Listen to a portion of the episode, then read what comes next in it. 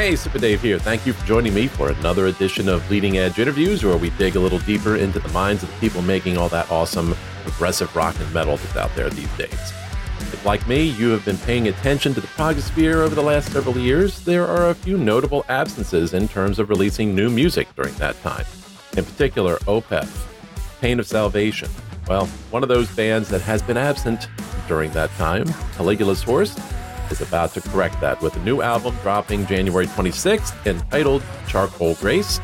I had the lucky opportunity to sit down and chat with Sam Vallen, co founder, guitarist, one of the primary songwriters for the band, about the new album, about the upcoming tour with that, and about all the things that make Caligula's Horse the band that they are.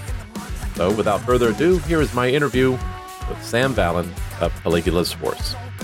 Good day, sir. How are you doing? I'm doing good. Uh, David, right? Good to, Yes. good to meet you, man.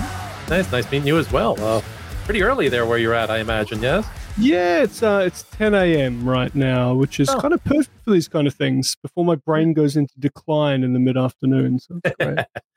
I know that feeling. Actually, a little later than I thought it was going to be. I, I haven't quite figured out the time difference between U.S. and Australia. So you're all, actually. all I know is that when we try and go on tour, it's almost impossible to call our families from like the Americas. Hmm. So, but yes, it sucks. That's more than a bit rough. Well, thank you for joining me uh, this morning where you're at, this evening where I'm at. It's very cool to talk to you, sir. yeah, you too, man. So, all right. So I'm very excited to be able to talk about new Caligula's horse music and such, talking from my perspective and uh, a little bit of background is about when I started this Bleeding Edge gig about, well, it was three years ago this past July. So Mm. pandemic in full force at that point in time. And at that point, I also was discovering even as much as I thought I knew the world of progressive rock and metal and all that, I had so much to learn. I still do. And there are some bands that kind of up to this moment almost, it was like they were frozen in amber because Mm. everything I could know about them at that time is everything I can still know about them up to this moment now. Opeth being a very notable one. They've not had an album since 2019, Pain of Mm. Salvation, and of course, Caligula's Horse. And so I'm very excited that there's something new coming out and we get to hear new stuff, or I'm already getting to hear some new stuff ahead of the crowd. Um, but it's just, it's a great thing. And meanwhile, I kind of look back and I think, wow, I wonder what the path has been for you guys during all of that time. And I know it began pretty much right off the bat with the cancellation of your first US headlining tour before it even got started. So I Mm. I'm kind of curious the road that you all have traveled during that time and what you've been dealing with while you've been working on this new album. Yeah, it's a it's it's a it's a tough one because as you rightly point out, you know, we we we did actually release our previous album right into the pandemic. sounds like you did exactly the same thing with the launch of your podcast. um, but the, the thing is, we we we really didn't anticipate what would happen when we did that. We when we were finishing tracking and stuff for Rise Radiant in 2019, sort of had probably the best laid plans we've ever had in our career. You know, as you say, we had the US tour, we had basically a bunch of other stuff that sort of followed the, the following 18 months after album release. We had it all mapped out and planned, and it was ready to to just work. Like it's probably as as as organized as we've ever been in terms of Yeah. getting everything out of out of an album release. And on top of that, you know, on a slightly more personal note, we really loved that record. Like it, it felt like a perfect reflection of who we were at that particular point in time, coming off the bat of all of the touring we'd done previously and kind of building our career, you know, slowly brick by brick up until that point. Yeah. But then we released it into the pandemic. And basically everything at that point, maybe even, you know, a couple of months before the album's release, everything was just pushed back indefinitely. So we as a band started even before the Rise Radiant release, started living with this idea of okay, so so who are we now? You know, we're not a band who can go on tour anymore. We're not a band who can kind of do the regular release schedule we would normally do. Who are we? What what what do we do as musicians in this in this kind of milieu? And the truth is that we we really struggled with it. Like some bands just went to being purely digital and doing tons of live streams and things like that you know, speaking personally, my my day job became way harder as I tried to sort of make it work online. We all kind of struggled with these things, and we all also lived with this kind of resentment. I know a lot of bands had this of not being able to experience the sort of plans we had for our previous album you got to think, you know, like if you're not able to do anything on the back of a record, obviously the clamor immediately becomes, what are you going to do next? And we're just sitting here thinking, well, we haven't done this yet, though, yeah. you know. So we we had this um, kind of internal battle, like each of us as individuals and us as a band, um, as to whether we were happy to leave Rise Radiant behind and start working on a new record. And that took quite a while for mm. us hmm. to finally answer yes to.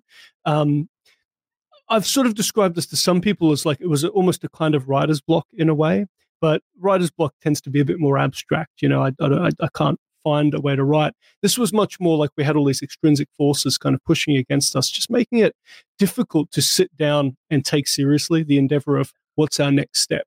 Because as I said, the previous step, as far as we were concerned, really hadn't right. been fully experienced yet. So that was the sort of background of writing Rise, uh, sorry, writing Charcoal Grace on the back of um, Rise Radiant. The other, the other element of it is that we also saw a lot of things through the pandemic, like all of us, like us, us as a you know global community, yeah. um, which were quite hard to get past as well. You know, like in, in, Australia, we obviously went into some of the, the most immediate and harshest lockdowns in the world, which was good. It kept us very immune from the from the the um, the experiences of the pandemic, as opposed to places like Italy and stuff where it was right. you know quite extreme quite early. Um, but what ended up sort of happening is, you know, we had, uh, much like I'm sure you did here, we had like toilet paper hoarders. We had people just doing things in our quote unquote community, which just sort of threw a bit of a damper on our experience of the world. Like it was hard to sort of look at people the same way after the pandemic. And so this album was necessarily us pushing against that as well. You know, on the one hand, we've got our career ending. On the other hand, we've got this kind of very surprisingly jaded view of the world around us being a band that for so many years have sort of prized the idea of kind of positivity as a as a fundamental quality of you know what we write music about. Right. Um, so we decided that it needed to be two things. It needed to, on the one hand, be an album that reflects the time honestly, and on the other hand, it needs to be a kind of catharsis for us. You know, like a chance to. Um, put everything together that we've experienced and we've felt both as individuals and as a collective and get it out so that we can move on. So we've joked about the album being kind of um, as a theme, the things we learned during the pandemic years, and hopefully it's it's it's a catharsis. We we put it out into the world, and it embodies that time, so we don't have to live it anymore. And hopefully, it kind of does that for other people too. That was the that was the idea, you know. Yeah. Oh, that's as usual. You guys have a very well thought out thematic uh, run through as far as what you're putting on the albums and everything. So I'm not surprised to hear that that's all there. And I, as you're mm. talking, I'm left wondering, like, you know, when we get to see some of that less savory side of humanity when under mm. stress, as a lot of us did. And yeah, the toilet paper hoarding. Frankly, you know, I'll take the silver lining to that is I, I now swear by bidets, so I'm I'm cool there. yeah, yeah, you. um, but I got to wonder what a challenge I guess it is in that sense when you're giving being given more and more reasons to be jaded and and a bit mm. cynical about humanity to continue to put forth that that effort to be positive in your outlook mm. and your output at the same time how hard was that to do for you guys in the midst of all of that yeah, I, I kind of hinted before at the fact that, like, um, in the past, our back catalogue really has had that shared quality of, um, at its foundation, being quite positive. You know, we obviously explore a lot of dark concepts, but we've always had the policy that we don't dwell on the dark at the expense of the light. You know, there should always be some kind of balance. Um, for what it's worth, I mean, this is a, it's a whole digression, I guess you could go on there, but it, it's the way I feel also about composing yeah. music. You know, you can't have heavy without light. Or, you know, you kind of sort of dark and atonal without tonal. The, the more that that balance is stretched in one direction, the less dramatic I find stuff sounds, and the less kind of emotive. So you know that that's also very much true here. But uh, you know, as as you rightly say, it was a particularly unique experience to try and have that positivity in light of the, the, the sort of circumstances that we found ourselves in. So we we sort of we suspended that rule a little bit. You know, there's a lot on Charcoal Grace which is a lot more. Um, actually, I'll say a lot less preoccupied with the idea of having a positive spin. There are certain things that just state a, you know, a, a kind of a, a, dark truth or a sort of lesson learned, and just leave it at that. And it's the first time we ever did that um, deliberately you know, we sort of said, look, if we're going to try and have a positive spin on a time which, frankly, in a lot of ways just isn't positive, there's a lot of stuff that we've learned that can really not be unlearned at the end of that period. Um, in saying that, most of the album still does have a positive spin because you know we are hopeful people at the end of the day but we realized that that really would have to be the contrasting element of this record um, against the backdrop of the rest of our catalog just because uh, otherwise it would feel disingenuous you know it, it, would feel like we're kind of making a statement that is simply untrue. Um, right. Yeah, but but again, hopefully this acts as a catharsis for this time, and hopefully after this time, we no longer have to be thinking like that. You know, maybe we can go back to a more positive outlook. We'll see. That would be very welcome.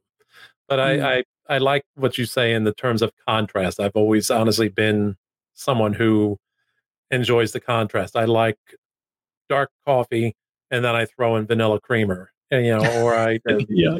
I, I don't like to wear dark pants with a dark shirt or vice versa. I, have always mm. somehow or other drifted towards that, and I honestly think that's that's probably one of the things I find most attractive about progressive oriented mm. rock and metal is the fact that you can have those contrasts oftentimes multiply in the middle of one song. Mm. So I, I think that's the one thing that takes me. But I like that idea as well. That the the outlook, having the contrasting outlooks of you can look at the darkness, but don't forget about the light as well.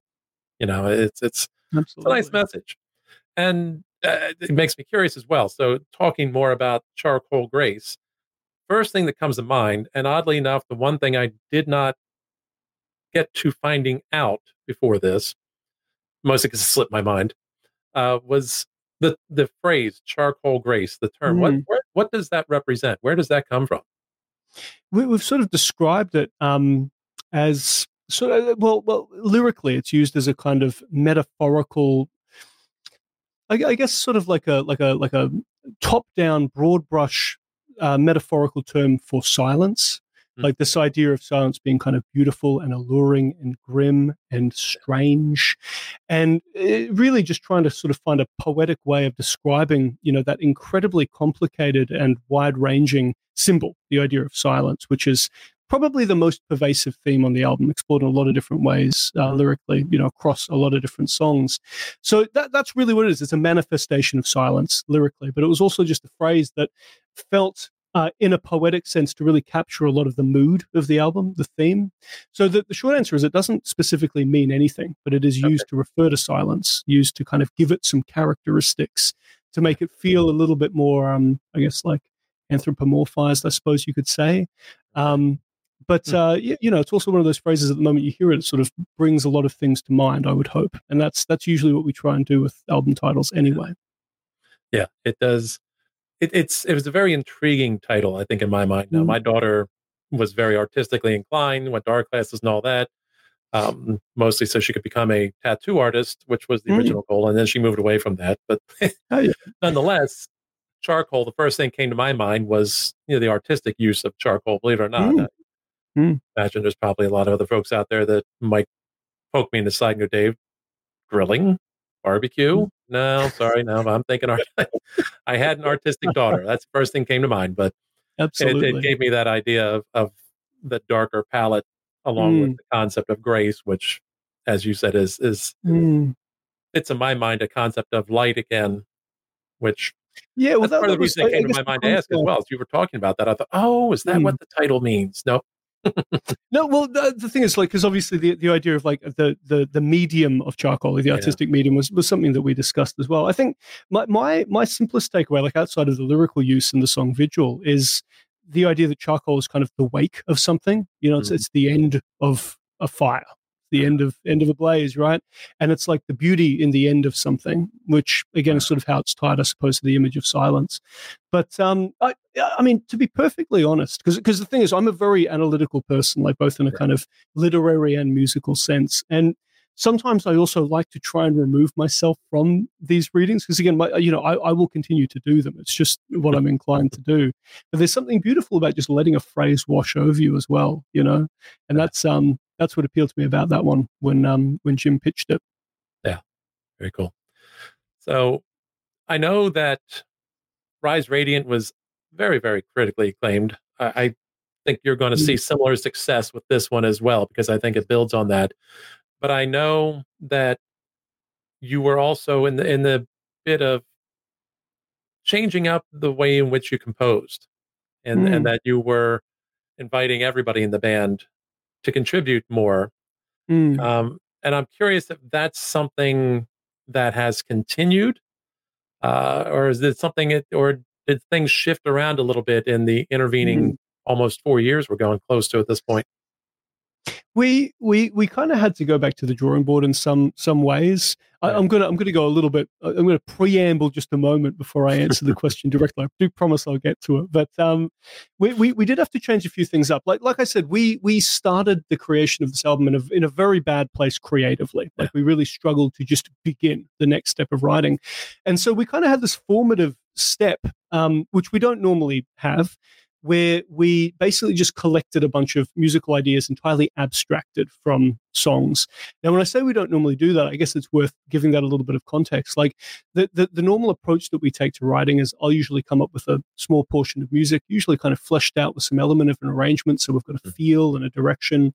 And then Jim and I will workshop uh, melodies and then eventually lyrics over that section so that then that section can inspire sort of what surrounds it, you know, either before or after in the song, which is a little bit different than a lot of bands. A lot of bands, especially in metal, tend to sort of do a, you often see that bottom up kind of approach, like, you know, write the music, add the lyrics. I much prefer the idea that things influence one another in composition. You know, I get really excited when Jim's got like the line charcoal grace like a line that can then sort of inspire me to play around with some other musical ideas turn some dials and you know hopefully create something that has this holistic connection between those two elements. So with that preamble out of the way, um, we we had to we had to just collect a bunch of ideas because we didn't know stylistically where we were going to go with this. We really had no clue whatsoever.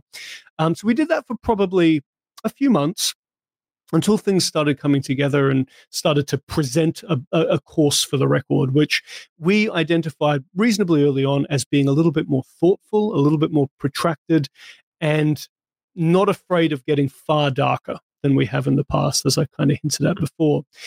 Once we had that direction, the approach was actually not that dissimilar from Rise Radiant. So I did a lot of writing sessions with, um, I'd get Josh over into my little studio or Dale over. We'd just kind of sit down and just throw some ideas around, show them what I'm working on, get some thoughts.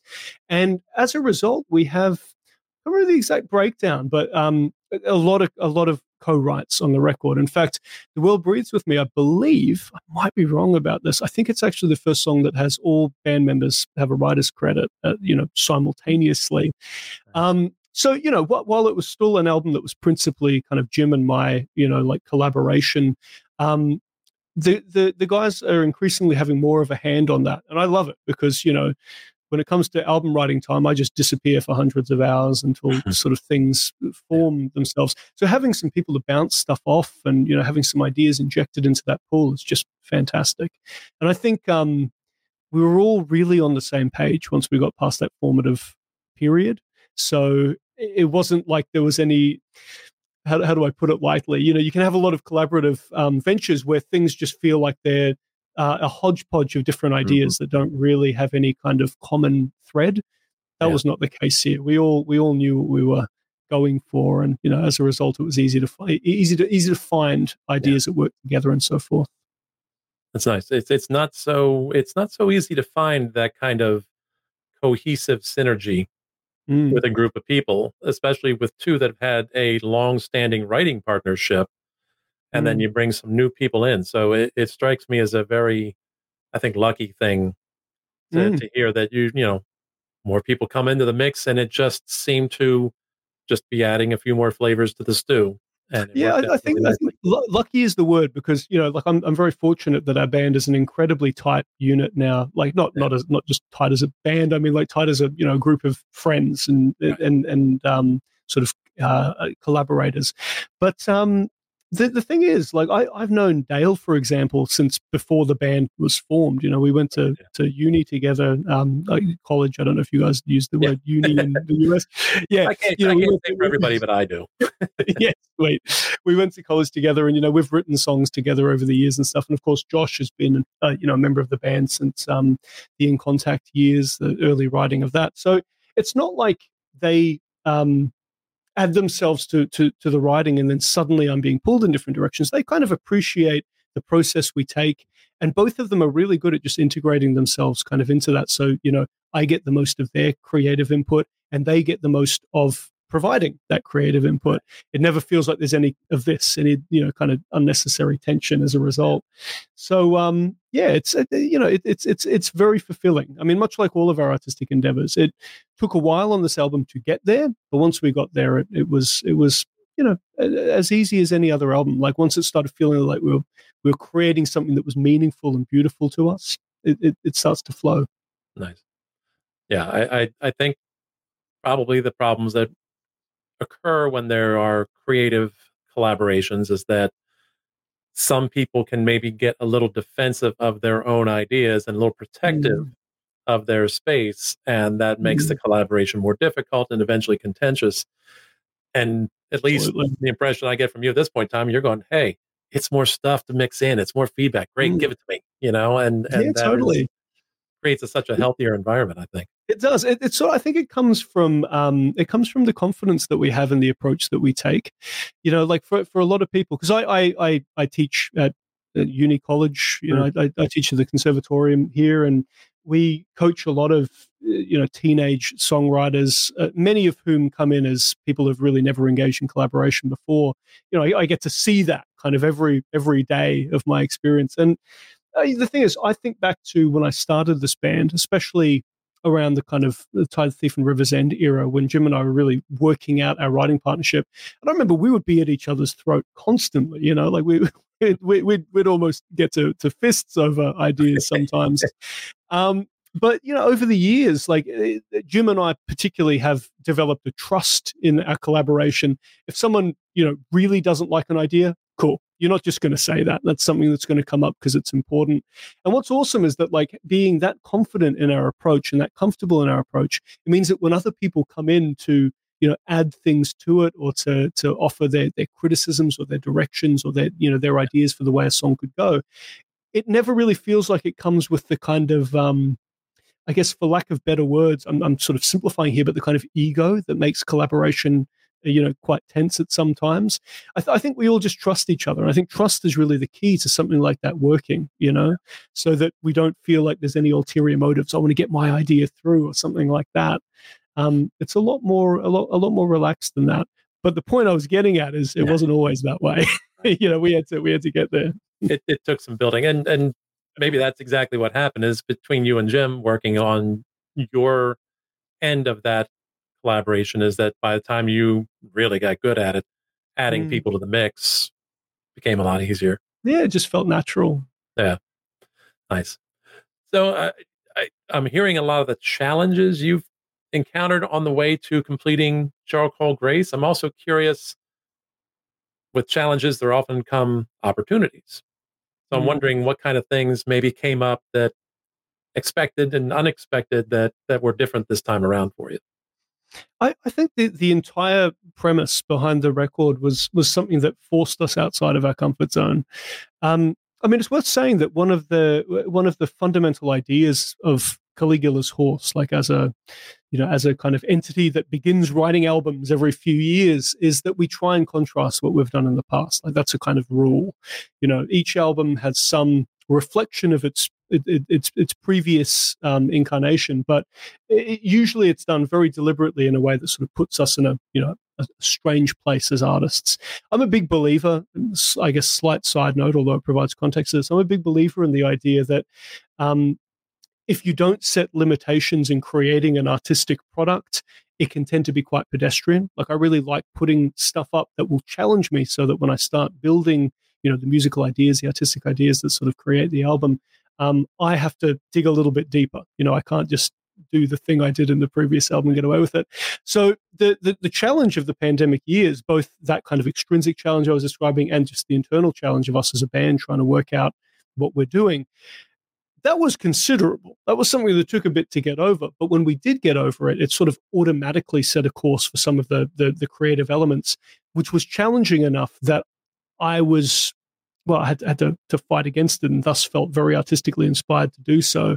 You know, so one of those things being the idea that if we are exploring these darker um, and in a lot of sense uh, a, lot of ways like more sophisticated kind of themes like you know trying to blend our internal struggle with an external struggle as a um, as a kind of overarching concept of the record we would need to be more uh, thoughtful and spacious in our approach to music and would need to be able to move between different moods um, which themselves probably have a characteristic that's a lot more uh, a, a, lot more kind of what's the word I'm looking for here like polarized than they may have been in the past. Like it's very hard to go from something kind of soft and light and gentle to something almost atonal and, and, and discordant without it feeling like a zigzag of ideas. And that's one of my pet peeves in, in progressive metal. I, I love the the drama and the fact that you can create contrasts, but I really can't stand things that feel like it's just kind of stuck together ideas. You know, not accusing anyone of that, but it is it, it can be a bit of a trope sometimes in prog. Um, so I, I, guess the, the the the point I'm getting at here is the, the foundation of the album, the themes, made us have to get better at those things anyway. You know, mm. otherwise we just wouldn't be able to communicate what we were trying to communicate. So, it, you know, hard time to write an album, hard album to write, but I'm pretty stoked with how far it's sort of pushed us in a lot of those directions. Yeah. And if mm, when you're talking conceptual albums of this type, does it add extra layers of challenge in terms of track listing, in, in terms of deciding the order? I mean, obviously, if you've got something like The Wall that's telling a story, it's helpful to have it be in at least something resembling, you know, uh, word I'm looking for chronological order there. Otherwise, it can get confusing. And Lord mm. knows mm. that that album in itself can be confusing in and of itself, uh, especially to a fifth grader who was hearing it for the first time. Mm. Who am I talking yeah. about? Oh, I don't know. Could be me.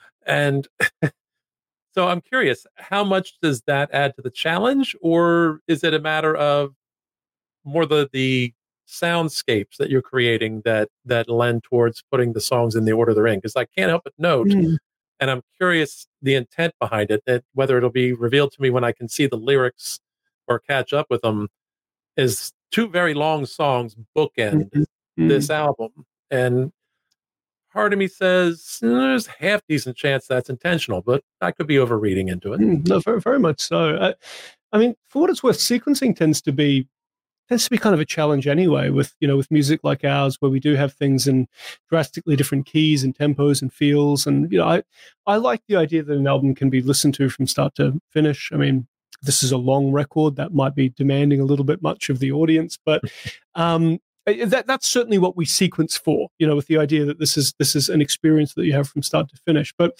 to get into some of the more specifics um the World Breathes with Me, the opener, and then Mute, the closer, are kind of paired songs. Like they, they share a lot of musical motifs mm. and a lot of themes, even if they're not exactly, they're, they're, certainly not like a part one and part two. They, they, they are just alike, you know, they're kin. Um, for what it's worth, they were actually conceived very differently throughout the writing. So there was a period where I was going to have The World Breathes with Me as track two, and mute was going to just be like a short intro, starting with that vocal kind of a cappella section, which then built into the song. But as I started playing with those ideas, I realized that there was just enough thematic material.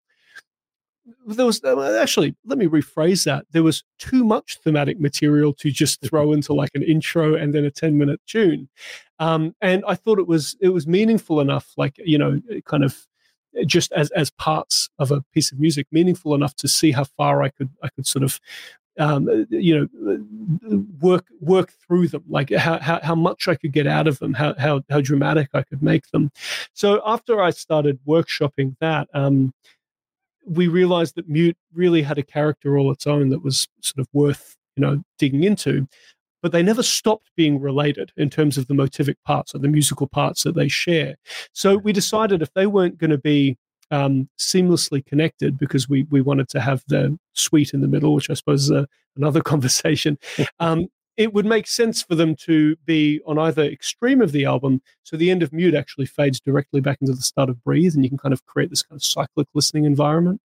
Um, but it's also, I, I mean, maybe it's less obvious to, to, to some listeners. In fact, maybe some listeners never even think about this, but I actually love the idea of playing on familiarity. Like, if you listen to the album for the first time, you might get a sense listening to Mute that there are certain things that you can't quite place them, but they are they're, they're similar. They you know they they they feel familiar.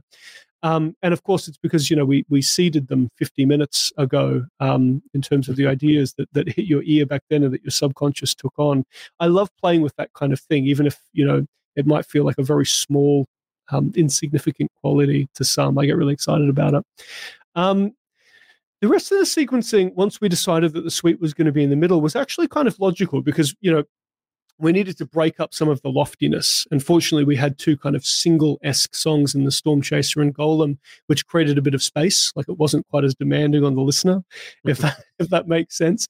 So, you know, we knew it made sense to kind of bookend the bigger songs with those. Bookend isn't really the right word. Let's say, um, you know, uh, kind of uh, occupy the middle ground between those longer pieces of music. Um, and of course, Sails and the Storm Chaser also share musical material. So we wanted them to be able to kind of seamlessly connect. You know, as I'm saying this, I feel like there's actually a way simpler answer to this question, which is we couldn't really do much with the sequencing. We, we, we kind of had to do what, what we had to do because there was so much material that was, you know, shared between pieces of music that we wanted to be appreciated in that in that way.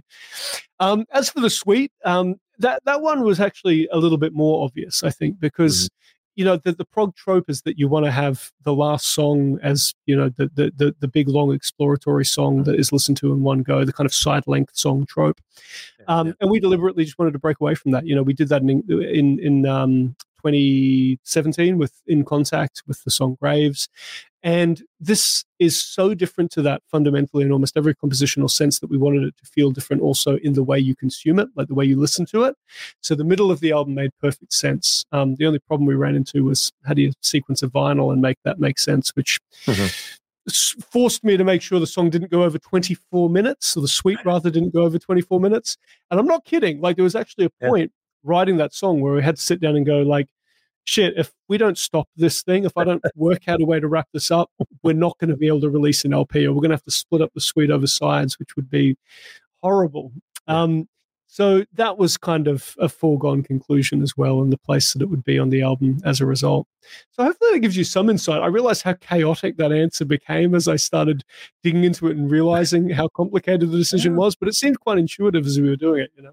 No, it it I, I honestly wouldn't call chaotic at all. It, it's it, especially when you talk about something that part of my brain says, "Wait, I thought we didn't have to care about how long a side was anymore." Oh, wait, mm. yes, we do because people are collecting. That, that, that was the one totally non-artistic choice yeah. we had to we had and to fight against. Yeah, literally, till you said that just now, it had not even occurred to me to think in those terms in this mm. day and age.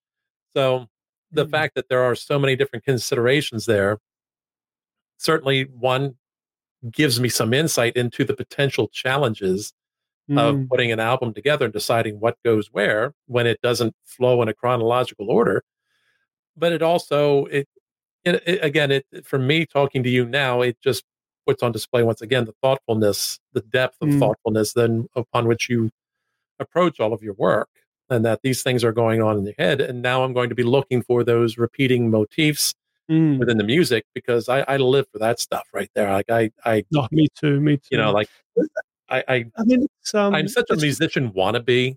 I really am.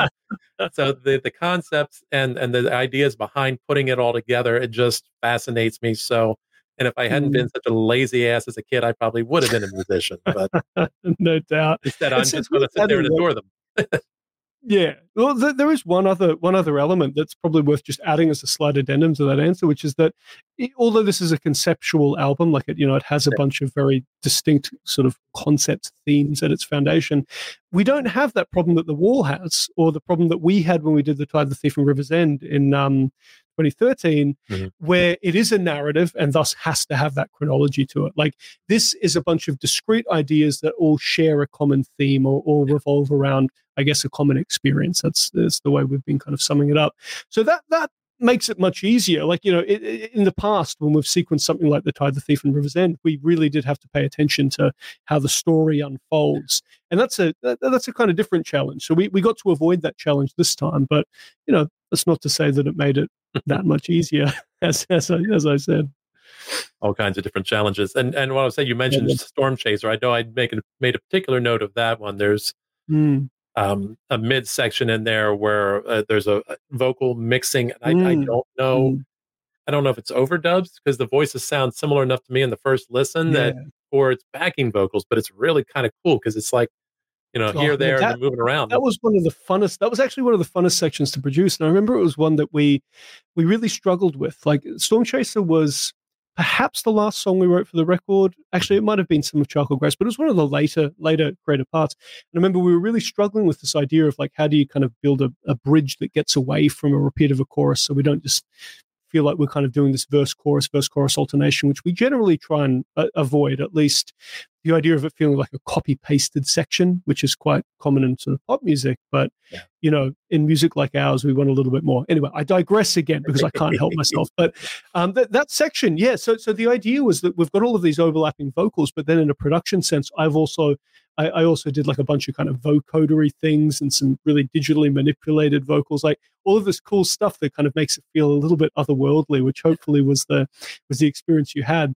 Um, the album as a whole, and it's and sorry, I know I'm going a little bit beyond uh, you know the original comment, but like the album as a whole is really one where we explored the space of the vocals probably a lot more than we have in the past. Like there are certain parts where the vocals are quite quiet or they're amongst the other instruments much like that section you you point out there, where you know you, you, listen in headphones and you get this lush interaction of all of the instruments. Where when you focus on something, you're hopefully immersed in everything around it as well.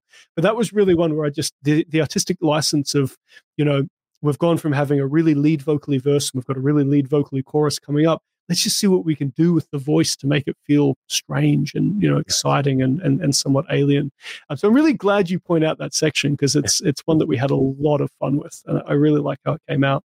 Yeah, it stands out. Absolutely, was one of those moments that caught my attention. I I long for the days, and and I've made a commitment to myself that I'm doing this year a little bit differently, and I'll explain in a moment. But I long mm-hmm. for the days when I was, you know, a teenager and I could afford maybe an album or two a month.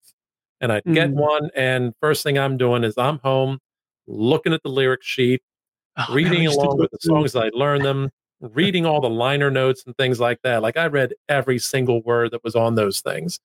Yeah. And I got to, you know, then I'm driving in the car to school or wherever and listening to the music. And I would really get to the point where, uh, you know, a song came up that I've heard maybe four times in the last 30 years and mm. yet note for note can sing along to it word for mm. word maybe a couple trip ups here and there because i maybe don't remember Just which in that moment but I, I correct immediately and i'm going i don't know what part of my brain is capable of doing that while the other part of my yeah. brain you know doesn't remember what i had for lunch today but i want to see if I can replicate that a little bit this year because I've got so much coming at me anymore. Like I'll hear all this stuff. Oh, that's great. That's great. I'm playing along with it. And I'm almost always doing something else while mm. I'm listening to it. So that's mm. one of the reasons where it, it, comes to mind to say this is that part of Storm Chaser stood out for me in mm. the midst of my brain doing two activities at once, as it often the does. Things. So I've, I've made this commitment to myself that I'm going to try about once, I'm going to pick one album each month that I'm just going to try and see how much I can immerse myself into it, mm. listening to it without other things going on and read and and and I've I've decided that I'm going to start that with charcoal grace. So oh, wonderful. And and just you know see if at some point in time this this brain still has the capability uh, of remembering music to the depth that I used to because I love that yeah. part of it. And that's why I love complex music because it bears repeat listening. There's almost mm. something new to find all the time. So that's that's my digression. But it's yeah, it's well, it's really funny. I mean, like as you say that, I hadn't thought about it for years, but I absolutely I consumed music in exactly that way as a you know as, as a teenager, early twenty year old, before it started becoming, um, as you say, like a secondary activity, heading off yeah. to work, you know, listening to a record. And the truth is that like I, am glad you said this because I'm I'm almost feeling a bit self conscious about my own approach to this now too. Like my experience with music does tend to be I'll you know grab Apple Music and just check out you know the new X album when it comes out, and that tends to be kind of the limit of it. Like sometimes I'll dig in a little bit deeper when I can. Often I find it's like if I'm you know chucking like my AirPods or something in, like something that actually lets me have a really nice sort of quiet, nice listen yeah. that isn't just my studio experience. Um, and you know I'll maybe dig a bit deeper. But you know, gone are the days of having the the liner notes, the lyrics, like that mm. full immersive experience. I think I might have to make a similar pledge because man, I, I forgot how much I loved doing that. It was it was yeah. a huge part of my musical upbringing. There's nothing I loved more than seeing certain session musicians popping up in multiple albums here and there. I mean, mm. only in liner notes would I've ever learned the name Pino Palladino. Yeah, yeah. You know, or Mel Collins, who I was so mm. thrilled to see pop up again this year in the Fusion Syndicate album. I'm like, oh yeah. my God, Mel Collins is still out there playing sax. And all these bands brought back sax this year. I, I don't know if that was a plan. I don't know if it's, it's what some convergence or what happened, but I was so happy to hear saxophone popping up mm. in like at least a half dozen songs this year when I feel like I haven't heard it that many in, in 20 years. Yeah, absolutely. I, I, mean, you know, there's a there's a there's a bigger observation as well. Like this idea that um, we've probably never really had a period of music that you know that there's so much quality, kind of detailed, mm. interesting, and and and you know very artistically driven music, and yet it seems very rare for people to actively listen to music nowadays. Yeah. So, you know, maybe anyone listening to this, good excuse to chuck their headphones on and get the liner notes out. Um, I'm going to be doing it. You've you've inspired me. I'm, I'm there. You go. Excellent. so, and before I forget, you guys, of course, have the tour coming up hmm. this time. Back in, or going to back, but getting to the U.S. this time. Uh, going to try it again, yeah. starting January 31st, if I'm not mistaken, in uh, D.C. Right. Yep. Uh, man, I to, to say I'm excited about this is such an understatement. I mean, we obviously had the 2020 um, tour on the back of Rise Radiant you know, like uh, basically just fall apart. We sort of pushed hopefully towards it as long as we could until it just became obvious that it wasn't going to work. Um, we've been to the states twice, um, just for the Prog Power Festival in Atlanta, which you know has always just been an unbelievable reception. Like uh, you know, we know very well from our little metrics and statistics that you know the, the US is by far our biggest audience and you know we, we we hear from people in the states literally every week about you know how slack we've been not getting there. I mean it was pretty hard through the pandemic but you know to, to, to finally be coming and to sort of see all of this actually finally followed through after you know almost four years of of, of kind of waiting for, for for for the it seems like the stars to align even though that's not the case. It's just been a set of global catastrophes that have sort of stopped yeah. it. Um, I, I am I am so excited. Like you know, I I don't think I've ever been more excited in the lead up to a tour. Cool. Yeah, and and you guys picked excellent tour mates in Earthside, so that's They're great, aren't they? They're so good. It's gonna yeah, it's gonna be a banger of a show. So uh, oh, I, I, will say uh, I'm unless somebody else gets added to the bill somewhere that I don't expect, which could happen, and where I see you guys are coming, but I, I, will say it'll be the first time I can I can honestly say I went to a show where I interviewed somebody, a member of every band playing. Yeah, nice. I come close. Yeah. I had two out of three once, but yeah, I mean, you know, we, we, I guess we'll see. Like, we're, we're probably not going to be. It's probably just going to be the two of us. I think we're, we're excited yeah. by that idea, just in terms of the way the show feels and, and all mm, that kind yeah. of stuff. But no, love Earthside, um, amazing band, very very um unique artistic vision. Yeah, yeah, you guys are going to fill that room. That that's that space is not capable of holding both of you. awesome. So it's going to be great. So, yeah. anywhere in particular in the U.S. you're looking forward to going to? Uh, yeah, like any bucket mean, list places you're going to visit?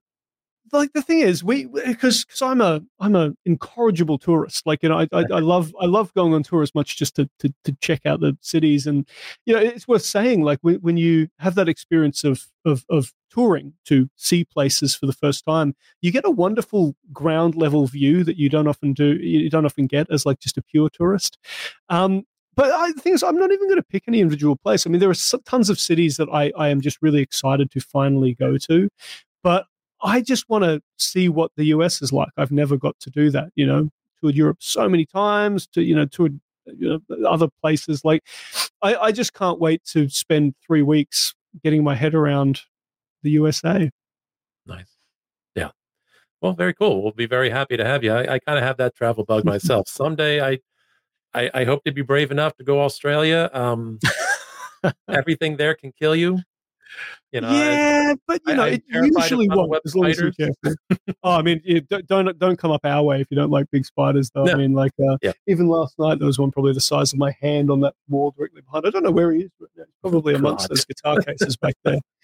And I'll pick something up and you know get it crawl up me or something. But they're harmless. They don't they don't hurt you. They're just huge.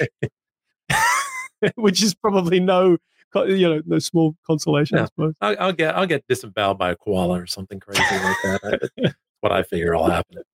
But now someday I'm I'm getting there. I I know it. But uh, I hope you have a blast in the U.S. You know, see as much as you can. You know, it, it looks Absolutely. like it's going to be a really fun tour. Uh, the album sounds great so far, and I'm gonna it's gonna be my deep dive, my first one of 2024. Awesome.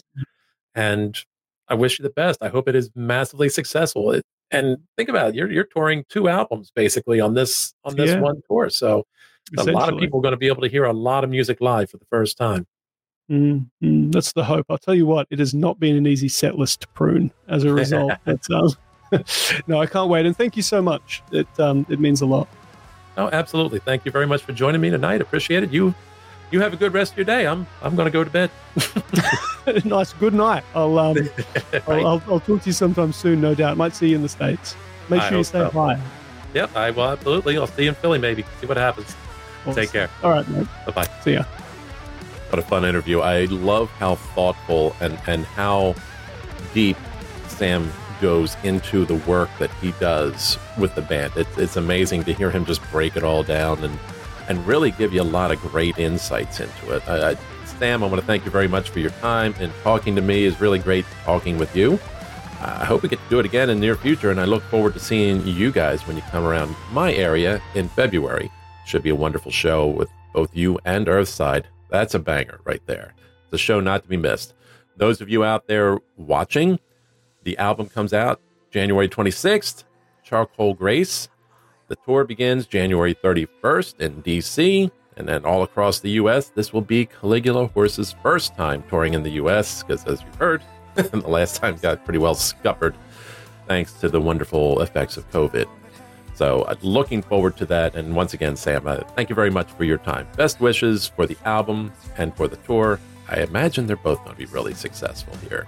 From what I've heard so far, what I'm seeing in terms of the tour, it's going to be a hot ticket. So good luck to you and the rest of the band members. Thank you all.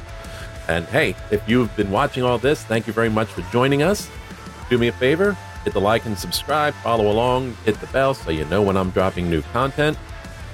Social media links are in the description, as is the link for The Expanse, my live 365 channel, which is all prog, rock and metal all the time. The classic to the modern, the mellow to the metal.